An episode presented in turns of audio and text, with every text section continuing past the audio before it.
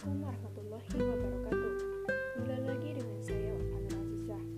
Podcast kali ini dalam rangka memenuhi salah satu tugas mata kuliah Inovasi dan Teknologi Pembelajaran Pendidikan Kewarganegaraan.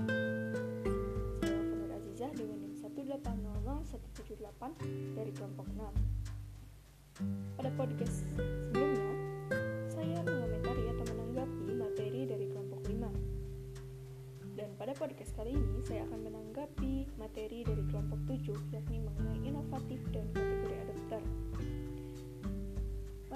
berisi mengenai klasifikasi kategori adopter atas dasar keinovatifan, metode kategorisasi adopter, karakteristik kategori adopter, karakteristik pengadopsi inovasi, serta memprediksi inovatif dengan berbagai teknik korelasi.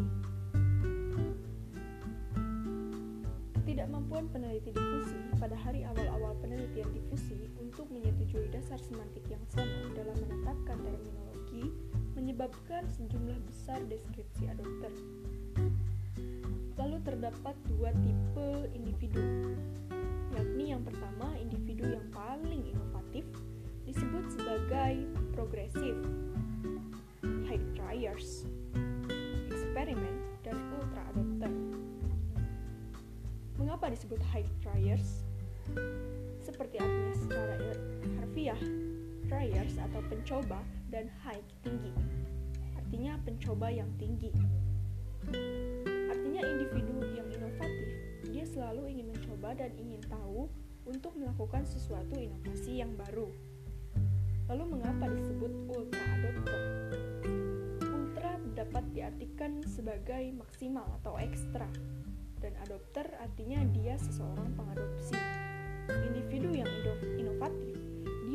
Melakukan adopsi secara maksimal terhadap suatu inovasi. Lalu tipe yang kedua yakni individu yang paling tidak inovatif, disebut drone, parokial, dan diehard. Seperti artinya parokial yakni individu yang paling tidak inovatif, dia bersifat acuh tidak acuh terhadap sesuatu inovasi.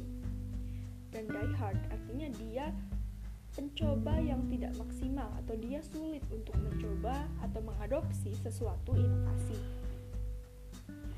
Lalu selanjutnya pada materi metode kategorisasi adopter disebutkan kategori pengadopsi sebagai tipe ideal yakni terdiri dari inovator yang berani, lalu pengadopsi awal yang rata-rata dihormati, Lalu yang ketiga mayoritas awal yang dia melakukan suatu adopsi inovasi secara disengaja. Lalu mayoritas akhir yang rata-rata mayoritas akhir itu bersifat skeptis dan yang terakhir yakni yang ketinggalan atau biasanya yang bersifat tradisional. Lalu karakteristik kategori adopter dapat dilihat dari status sosial ekonomi seseorang serta variabel kepribadian masing-masing individu. Adapun karakteristik pengadopsi inovasi dapat dilihat dari perilaku komunikasi yang ia jalin dalam sistem sosialnya serta inovatif kebutuhan paradoks, artinya kebutuhan masing-masing pengadopsi inovasi tersebut.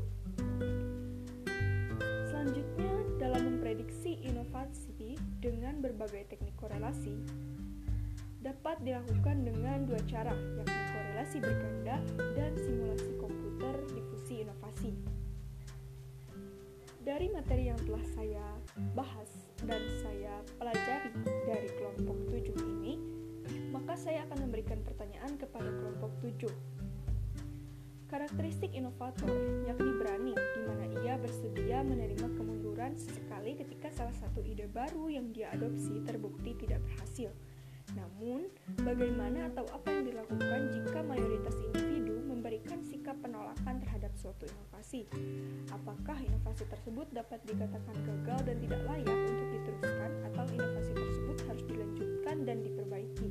Karena pada kenyataannya, di lapangan banyak inovasi yang pada akhirnya ditinggalkan sehingga banyak orang merasa tidak mau melakukan suatu inovasi karena merasa pesimis inovasi yang akan ia buat ditinggalkan pula sekian pada podcast kali ini. Sampai jumpa di podcast selanjutnya. Assalamualaikum warahmatullahi wabarakatuh.